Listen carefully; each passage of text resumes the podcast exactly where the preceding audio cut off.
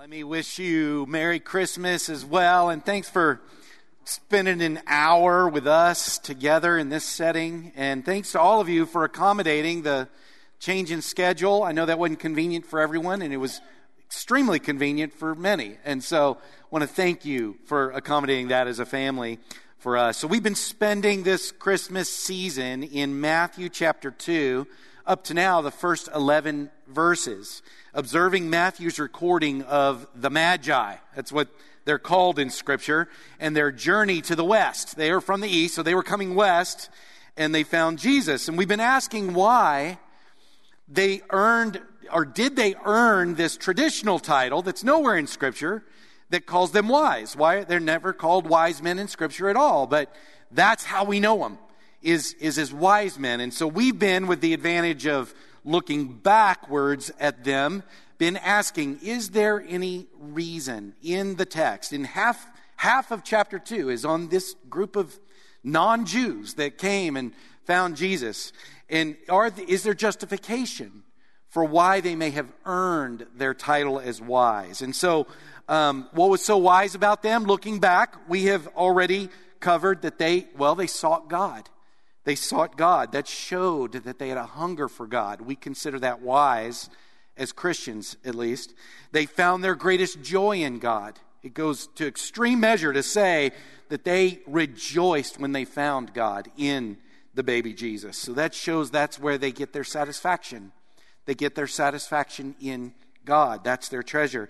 And then they gave their treasures to God. We notice that too, that that's what they thought was the best use of their material blessings is to give it to God. And that showed as we studied their value in God. And then last week, Doyle took a look at their motive, the underlying motive of their whole journey from beginning to end there in that little text.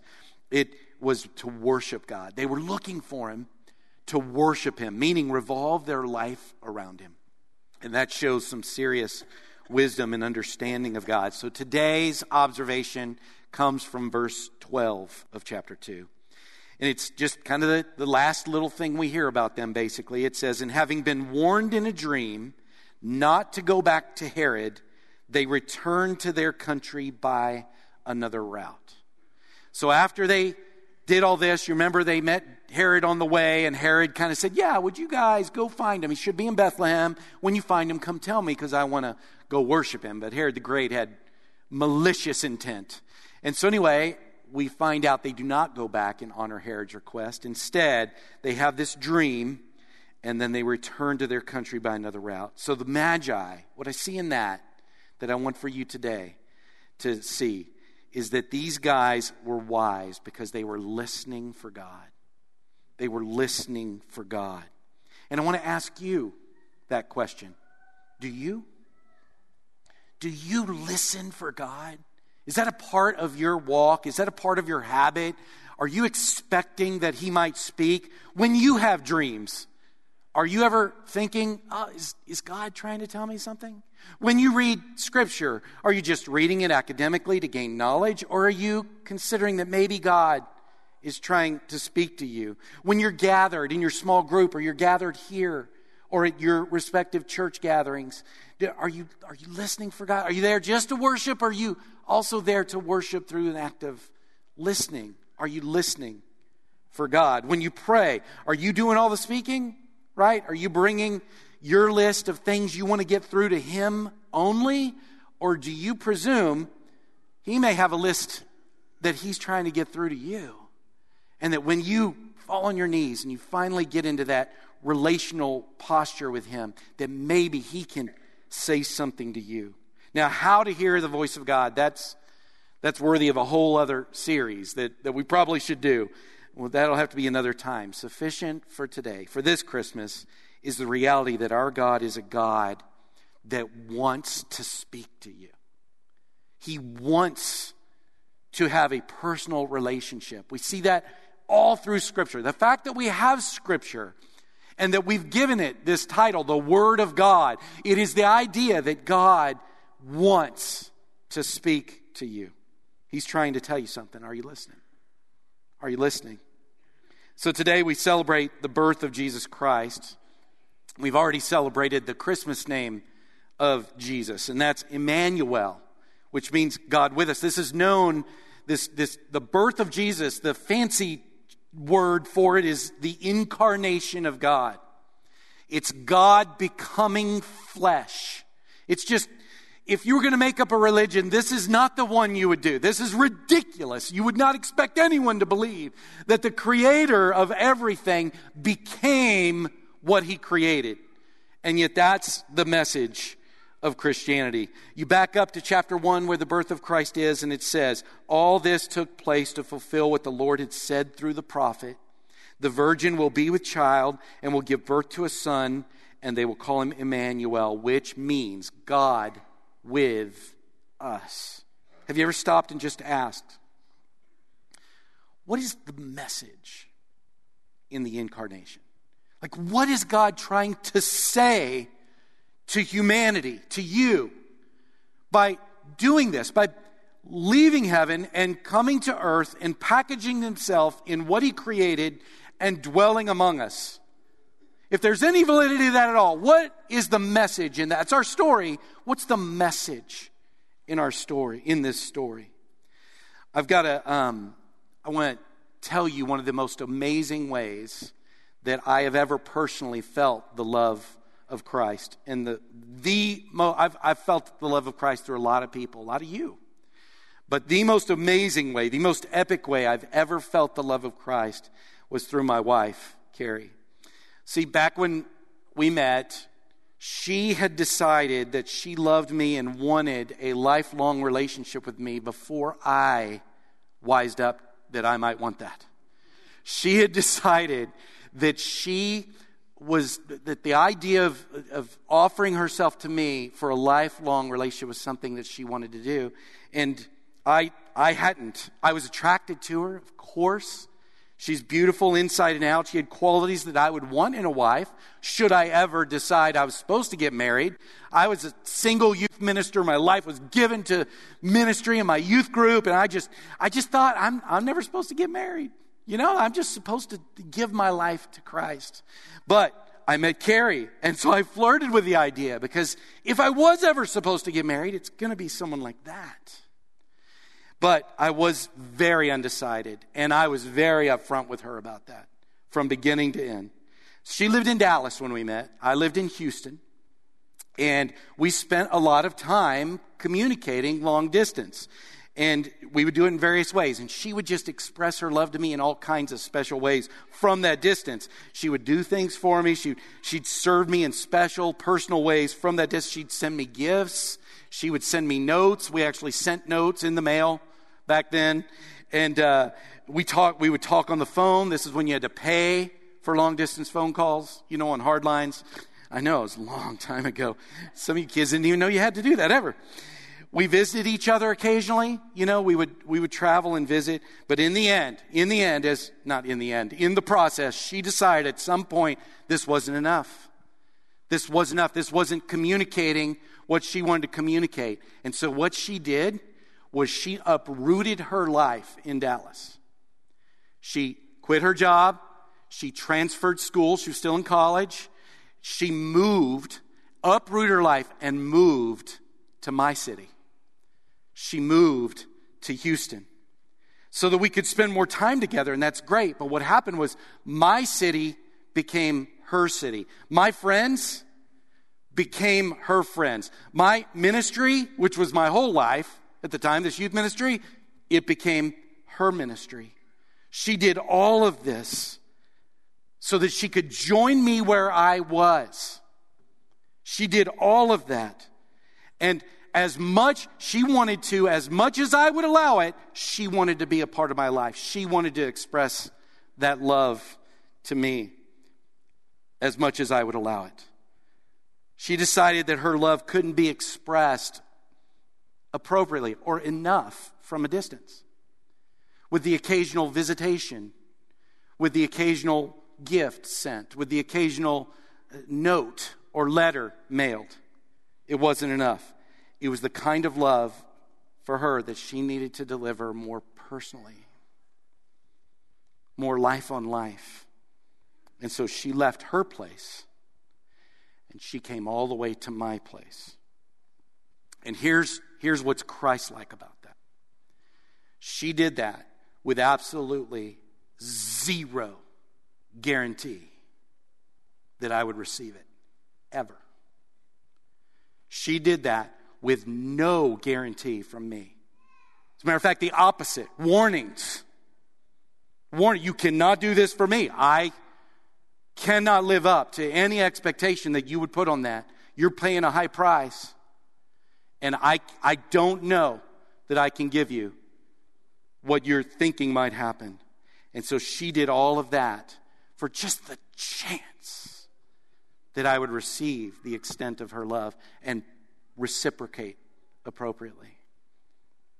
In the birth of Christ, we have in the incarnation, we have this message embedded in it. He's trying to tell you something.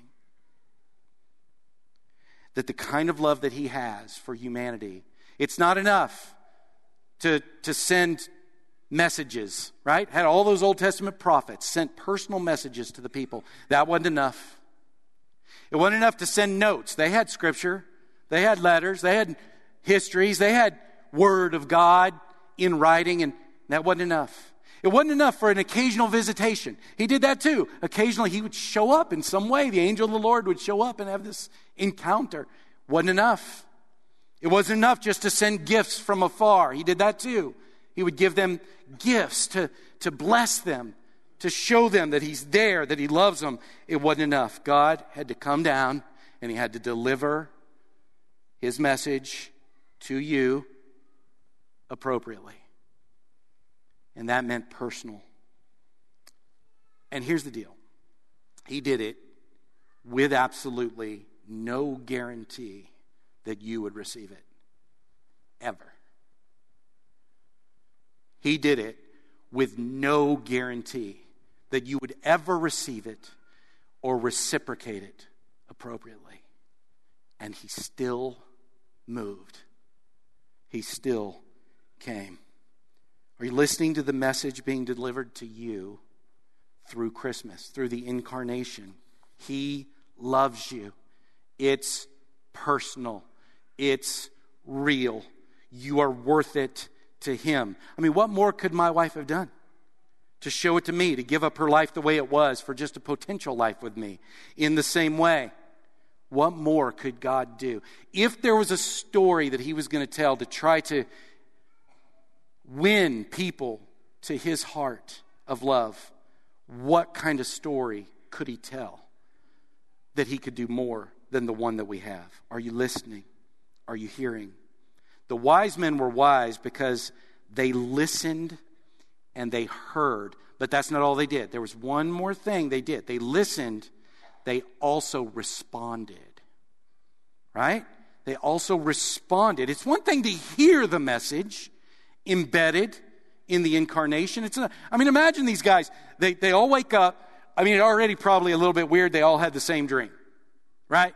They're like, uh, okay. So let's maybe this was God. Can you imagine them affirming, I, maybe God is giving us a message, and they agree it was. But then they just go back the way they came, right through Herodstown. What if they did that?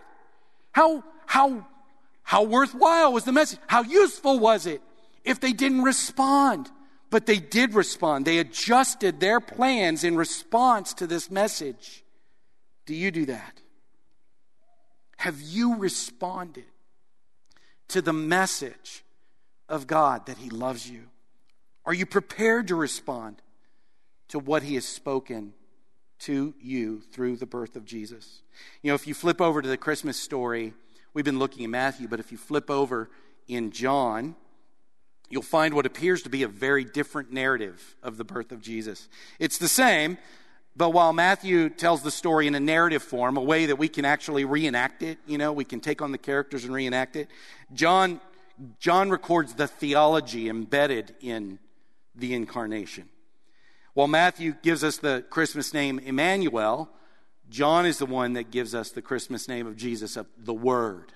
The Word. So when you hear the Word here, you don't picture the Bible, you picture Jesus. Okay? It says this In the beginning was the Word and the Word was with God, and the Word was God. He was with God in the beginning. Through him all things were made.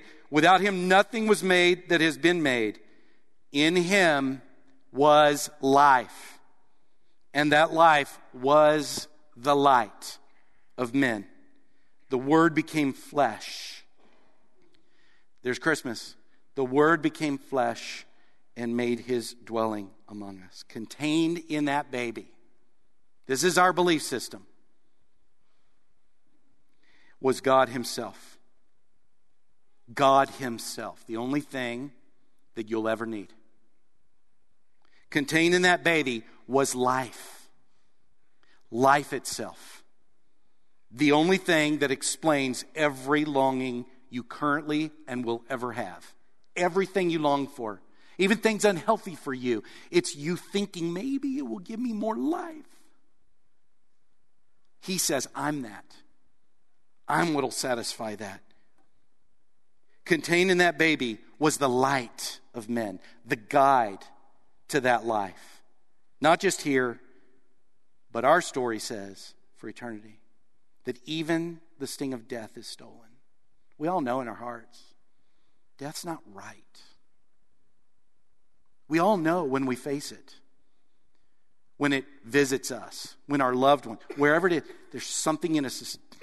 It's part of life. It's natural, I know, but something inside our heart says it's not right.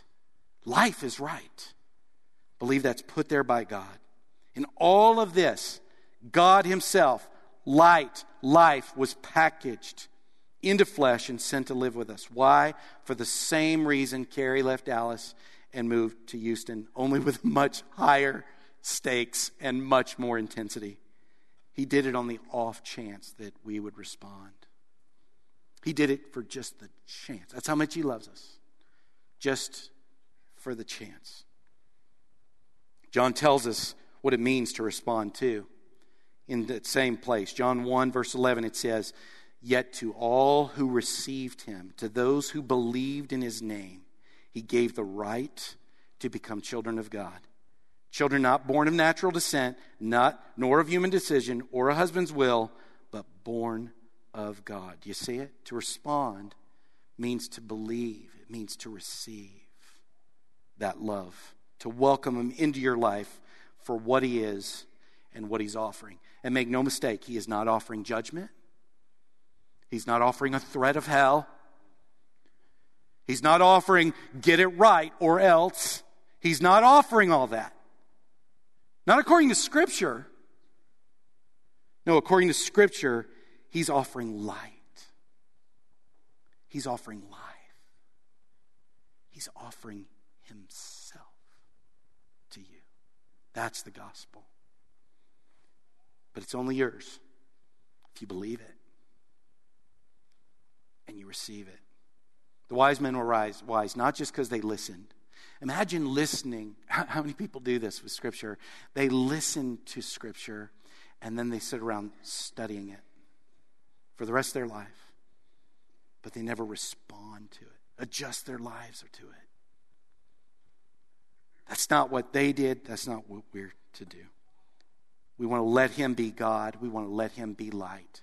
We want to let Him be life. I'm going to ask our elders and our ministers to just move around the room here.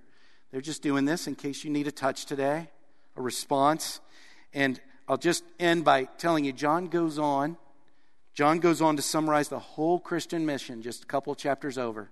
Maybe the most famous scripture in the Bible, John 3:16. For God so loved, that's the message. God so loved the world that he gave his one and only Son, that whoever believes in him will not perish, but have eternal life. This is what it means to become a child of God, to receive him in his offer to be with us. And the result is us being with him.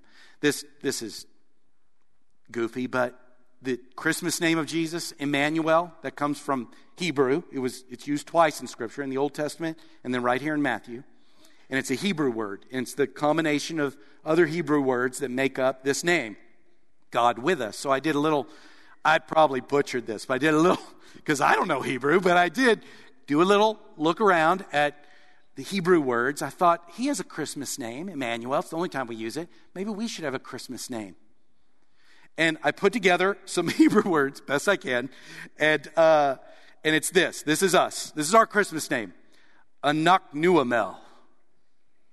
What it means is us with God. Anaknuamel. If we respond appropriately, if we receive Him and we believe Him, then the very thing He wants is also the greatest reward we could ever have. He came here to be with us so that we could be with Him. That's the message. Believe it, receive it. If we can help you in any way, if you need a prayer this Christmas, if you just need a blessing, if you just want to share in a joy, if you need a hug, here we are. We want to give it to you. So let's stand and let's praise God for this great message.